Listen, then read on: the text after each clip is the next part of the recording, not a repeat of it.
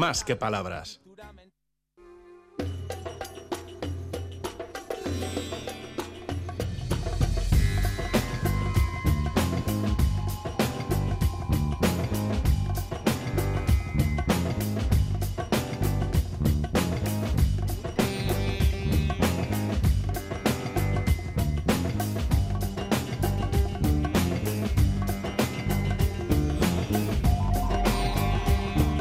9 y 14 minutos de la mañana, este domingo en Bueno por Naturaleza vamos a bailar al son de una pitanza de buitres, pero más tarde.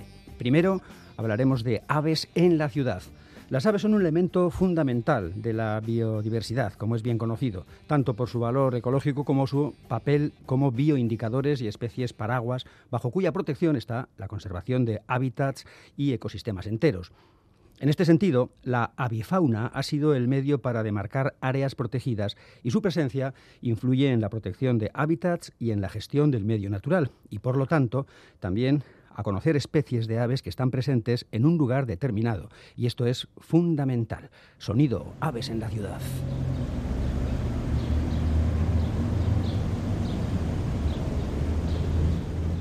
Debido a la importancia que tienen estas aves, el Ayuntamiento de Vitoria-Gasteiz y la Sociedad de Ciencias Aranzadi han puesto en marcha la elaboración del Atlas de las Aves Nidificantes del municipio de Vitoria-Gasteiz, una iniciativa de ciencia ciudadana que busca reunir al detalle la información espacial de la avifauna que anida en la localidad.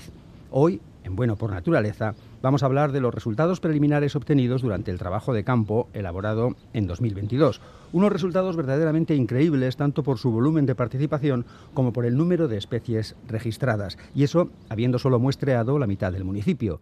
Vamos a saludar, como es habitual, a Gorka Belamendía desde el Centro de Estudios Ambientales de Vitoria-Gasteiz. Gorka es Premio Periodismo Ambiental 2020. Gorka, bienvenido, ¿cómo estamos? Muchas gracias, Roberto. buenos días a todas, buenos días a todos. Pues es un placer, como de costumbre, estar aquí ¿no? en vuestra radio, en vuestra sintonía y acompañándote a ti, Roberto, en este domingo que ha salido magnífico para rápidamente vestirnos y salir al campo a disfrutar de esas aves tanto campestres como simplemente salir a la ciudad a, a contemplarlas, a escucharlas, te iba a decir, si es que el badullo ¿no? mundanal, badullo urbano, nos deja, ¿no? Porque ya has visto qué sonido has metido ahí, ya lo estaba escuchando, y dices, fíjate, ese gorrión, ¿no? Cómo está intentando sorprender con su canto a alguna hembra, ¿no? Y realmente el ruido de claxons, de neumáticos, de coches circulando, hacía que verdaderamente se, lo, se, le esté poniendo difícil, ¿no? Se le ponga difícil. bueno, hay que decir que por aquí no, por eh, la zona de, Bilbao, de Bilbao no, no ha amanecido tan, eh, tan luminosa como dices. ¿eh? Bueno, vamos a comentar el, baile que ejercen estas aves en las ciudades del que hablas, un ambiente que a primera vista podría parecernos a veces un tanto hostil, pero que en su zapateo acoge a especies tan interesantes como búhos, pájaros carpinteros o garzas. ¿Qué importancia, vosotros que sois expertos en la materia, qué importancia le dais al hecho de que haya aves en las ciudades? Bueno, yo te diría que es muy importante. Tú fíjate ese cágado que estáis escuchando, o que estamos escuchando, perdona, Realmente lo acabamos de encontrar, una familia de esta especie criando en uno de los parques más céntricos que tiene la ciudad de Vitoria-Gasteiz. Y el poder pasear por ahí, cual paseante normal, y de repente no encontrarte con la figura de esta mítica, majestuosa y silenciosa ave nocturna, hace que de entrada nos demos cuenta de que verdaderamente las aves son importantes y que es importante tenerlas. Al fin y al cabo, yo te diría que eh, las aves o las grandes ciudades europeas están apostando, están apostando y además de manera muy clarita por tener un conocimiento detallado de las diferentes especies de aves que nidifican en su territorio. De hecho, tú lo has dicho al principio, o sea, la Unión Europea ha fundamentado buena parte de la protección de nuestro patrimonio natural a través de dos directivas, la directiva de hábitats, pero la otra, la directiva de, de aves, está completamente centrada específicamente centrada en, la, en el conocimiento, conservación y protección de las aves. Incluso es que ya hay algunos países que están poniendo sobre la mesa legislaciones que promueven la inclusión de las aves en el medio urbano, y no solamente como especies, sino también promoviendo su propio bienestar. Y inclusive antes de empezar a construir nuevos barrios. Es decir, en el momento de planificar ciudades hay países, como puede ser, bueno, ciudades, que valga la redundancia, como en este caso puede ser Vancouver, que ya preparan una estrategia de conservación de las aves y conforman además un comité permanente de expertos para que siempre estén asesorados los diferentes ayuntamientos con el fin de salvaguardar estas especies. Yo creo que esto es un seguimiento, que o sea, esto es una medida, una legislación que deberíamos promover, por lo menos aquí, en las tres ciudades vascas, con el fin de dar esa estrategia para conseguir conservar ¿no? lo que tenemos. Y por último, yo te diría que fíjate, Roberto, sea, recordemos un poquito la pandemia. Yo creo que esa pandemia que sufrimos ahora hace tres años nos demostró la vitalidad que inyectan las aves a nuestro entorno. Recordar cómo en aquellos meses pues hubo muchísimas personas que acudieron a comprar comederos, a comprar cacahuetes, pipas, no para comer ellos, sino para atraer aves a los jardines, a los balcones, a las ventanas de nuestras ciudades, de nuestras casas, de nuestros vecindarios o inclusive cómo se en la descarga de apps para, destinadas a la observación de aves o a la identificación de cantos. De tal manera que ya con todos estos detalles yo te diría que la importancia que tienen las aves en nuestras ciudades es magistral. Es que a nivel estético, a nivel de vencer la soledad, a nivel de tener una mayor limpieza de nuestro entorno, por no decirte, por ejemplo, el tema del control de plagas, o sea, pensar que las aves llegan a consumir entre 400 y 500 toneladas de insectos cada año. O el tema de la polinización de nuestros arbustos, de nuestros parques, árboles en parques y jardines. Pues ya sabéis que hay aves que son responsables de polinizar hasta el 5% de las flores que utilizamos los humanos para, para, fines medicinales o también como parte de esa, de esa cadena agrícola alimenticia que tenemos. Y yo creo que con esto, joder, ya hemos dicho mucho, ¿no, Roberto? Pues sí, mira, por aquí nos dicen, Egunon, en verano en el barrio de Mendillorri, en Pamplona, escucho el autillo a las noches y me encanta. Aquí tenemos variedad, al hilo de lo que estamos comentando.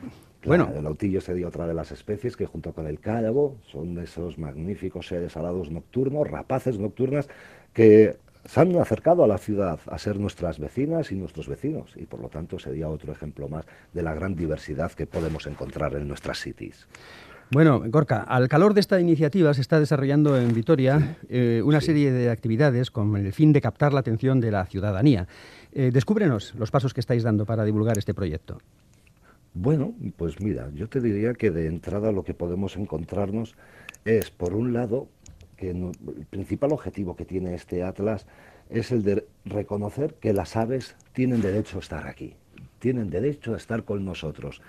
De tal manera que ya empezar a recoger información sobre estas aves que nos crían en un punto o en otro de la ciudad, en lo que es el entorno municipal, pues nos está, eh, está permitiendo conocer el número de especies que crían además conocer también su propia distribución espacial. Además, también nos está permitiendo eh, cuantificar su abundancia, es decir, cuántas aves de cada una de las especies tenemos. Y si encima, como tenemos la suerte de, de que en 1994, fíjate, hace ya 30 años casi, que llevamos a cabo el primer atlas de las aves del municipio, pues nos va a permitir cuantificar los cambios en la distribución de las diferentes especies y ver cómo el calentamiento global o cualquier otra cuestión dentro de lo que es el propio metabolismo urbano está afectando unas especies, las está mandando hacia rincones del municipio o por el contrario hay otras que están entrando porque Vitoria-Gasteiz se caracteriza por ser una ciudad biofílica. Bueno, ¿qué nos ocurre? Que para poner en marcha todo esto, pues lo que estamos llevando a cabo son diferentes acciones formativas y de hecho fíjate que el año pasado conseguimos montar 15 actividades de formación, de conocimiento, de divulgación de este proyecto de la mano, o yendo de la mano de la Sociedad de Ciencias Avanzadi y captamos la atención de 530 personas, que no se apuntaron todas ellas, Roberto, no fue una pena, ojalá lo hubiesen hecho, ¿no?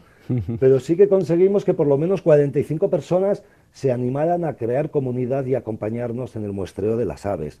Y hoy es el día en que estamos creando eh, de nuevo ese intento de aumentar nuestra comunidad a través de diferentes charlas que estamos aportando en los, centros de la red BISAN, que es la red de, centros socioculturales de mayores, Pero también hemos lanzado la caña, ¿no? para que la ciudadanía, a través de dos conferencias que vamos a organizar el 14 de marzo, es decir, este miércoles, ¿no?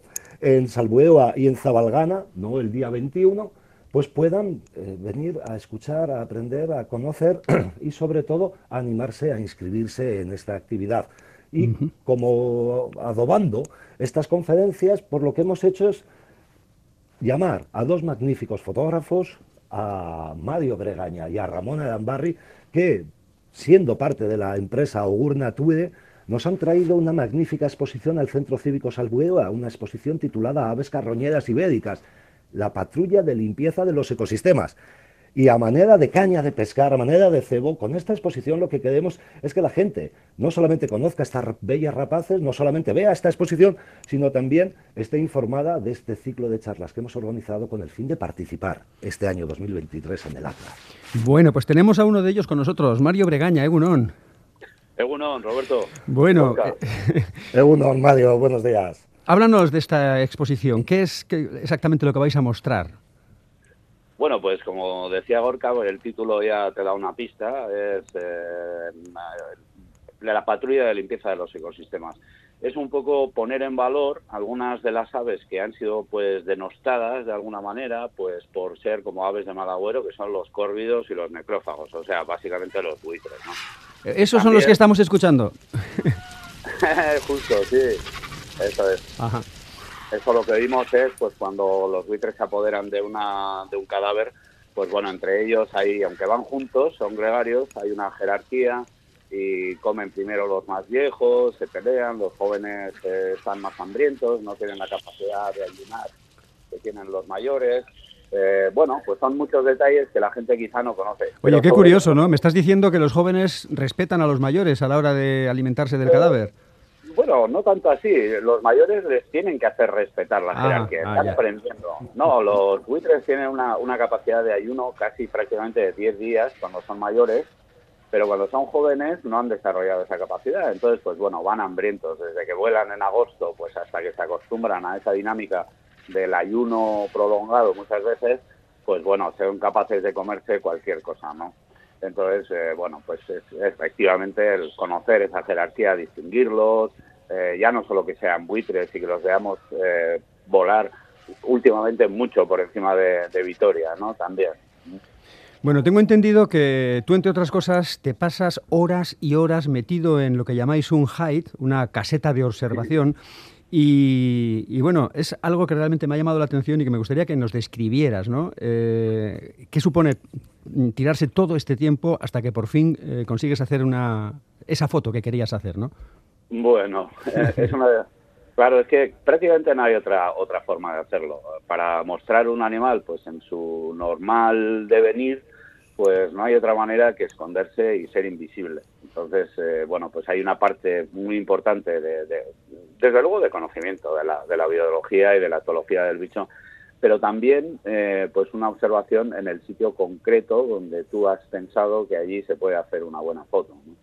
Entonces, pues eh, consiste en esa preparación previa, después verdaderamente montar ese escondite, si hay esa posibilidad de tenerlo unos días antes para que los animales que detectan cualquier cosa nueva que hay en el monte, pues se acostumbren a él y finalmente, pues el día que decides estar eh, una jornada o más. Eh, mi amigo Ramón, que eh, bueno, pues que es el compañero de exposición, amigo y socio en este caso, pues este, por ejemplo, estuvo tres días metido en un, en un escondite para sacar los cóndores en los Andes. Tres días sin salir de un escondite. O sea, es una, mm, un tema zen bastante difícil de comprender. O sea, es una disciplina en la que la gente dice, ah, yo también quiero hacerlo. Bueno, hay gente que es incapaz porque, bueno, pues necesitas de una calma de una y sobre todo de una ilusión de que vas a conseguir algo que quizá no consigas, pero bueno, pues esa es la, la manera de, de, trabajo, ¿no? Posturas malas, muchísimas horas, mm, comida y bebida, pues lo mínimo, claro, hacer pis en una botella, es imposible, o sea, no, no tienes que no te tienes que mover. Si como, como alguien detecte que estás allí, no vas a conseguir nada. Madre mía, pues como... O calor, ¿no, Mario? Frío y calor, me imagino que eso a la orden del día, dentro de ese, de ese observatorio o Claro, claro. Y bueno, pues los equipamientos han de ser sencillos. Muchas veces son lugares muy inaccesibles a los que hay que llevar todo ese equipo, porque eso no solamente es el fotográfico, es muy pesado, sino además pues esa ropa, esos víveres que vas a necesitar. Sí, no, las, las condiciones son, son verdaderamente duras. La gente ve la foto y dice, wow, qué foto más bonita, pero verdaderamente detrás, en general, de todas esas fotos de la exposición no hay ninguna que sea casual. Son todas fotos que hemos ido por ellas, ¿no? Entonces, pues el sistema, aparte de otros, pero bueno, el, sistema básico es este. Pues uno se pregunta si para hacer una foto te puedes tirar, como en el caso del cóndor decías, tres días metido en uno de estos eh, refugios, en uno de estos escondrijos, ¿no? Eh, ¿Cómo se lo montan para hacer los reportajes en los cuales eh, las aves aparecen en vídeo? Bueno, es prácticamente lo mismo. ¿eh? O sea, es, eh, nosotros hacemos eh, últimamente incluso más vídeo que, fotografía, porque bueno, se han reducido mucho los tamaños de los equipos para hacer vídeo de calidad y además, pues bueno, pues por el tema de redes sociales, por el tema de contenidos digitales, pues se aprecian más los vídeos que las fotos, que ahora las fotos pues son destinadas a exposiciones, a libros, a informes científicos, a este tipo de cosas, pero eh, principalmente lo que grabamos es vídeo. Entonces el vídeo se complica porque eh, no solamente es conseguir ese instante que le estás robando, por decir algo, al, animal, sino que además tienes que contar una historia, una historia que sea de imágenes, independiente de que la apoyes con, textos o, con locución. Pero el eh, conseguir esa historia supone ya no el estar ese día y conseguir esa foto bonita con una buena luz, sino además, pues durante todo el año el seguimiento de ese animal, cuál es lo que, está pasando en cada momento, esto que hemos hablado de los jóvenes, de los mayores, pues bueno, sabes qué sucede, tú lo estás viendo, pero además tienes que ser capaz de captarlo con un sentido, ¿no? Con una para que quien lo vea después verdaderamente le sea útil y perciba que, esas cosas son así y que están pasando. ¿no?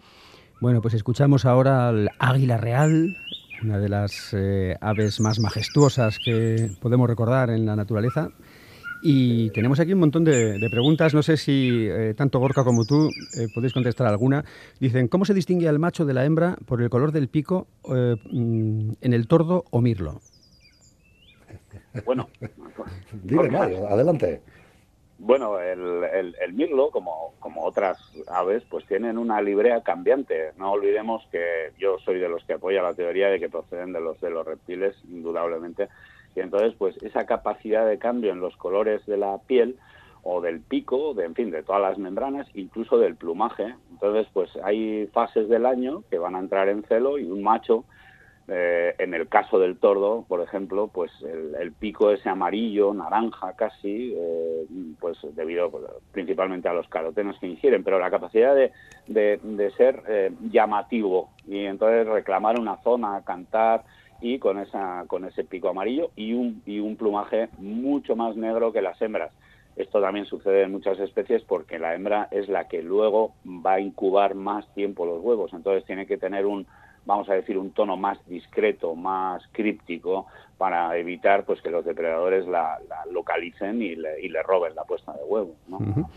¿Por qué las urracas se quedan en las faldas del puerto de Azaceta en Llanada y no pasan a Mendialdea, montaña alavesa? Gracias, dice, aquí no se ven. Venga, Gorka. Bueno, la urraca, a pesar de que nosotros estamos acostumbrados a verla dentro de lo que es la propia urbe, Resulta que después, cuando uno sale al campo y visita los diferentes núcleos rurales, se da cuenta de que no es tan abundante como dentro de la ciudad. En la ciudad se encuentra una protección permanente, no hay tantos depredadores como en el campo, las temperaturas son más gratas, entre 2 y 3 grados por encima del exterior, e inclusive hay comida mucho más fácil de encontrar, de conseguir llevársela al pico, que en lo que sería la propia periferia o el ámbito natural. A continuación lo que tenemos es un reparto modal de las diferentes subpoblaciones que conforman o metapoblaciones que conforman la población general de urracas, viendo cómo efectivamente, tanto en la zona de la montaña como en la zona de valles alaveses, la urraca no encuentra ahí el hábitat propicio para ponerse a criar y generar unas comunidades tan ricas y amplias como las que tenemos aquí en Vitoria.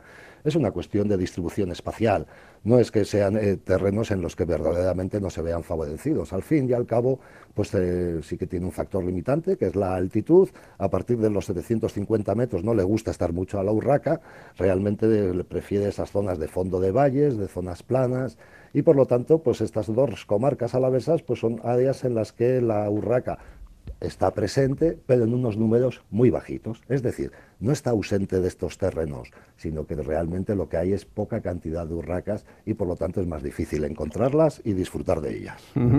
Otro oyente eh, dice, mm, yo le doy de comer a los gorriones y la vecina se queja de las caquitas. Este tipo de historias es bastante habitual, yo me temo, ¿no?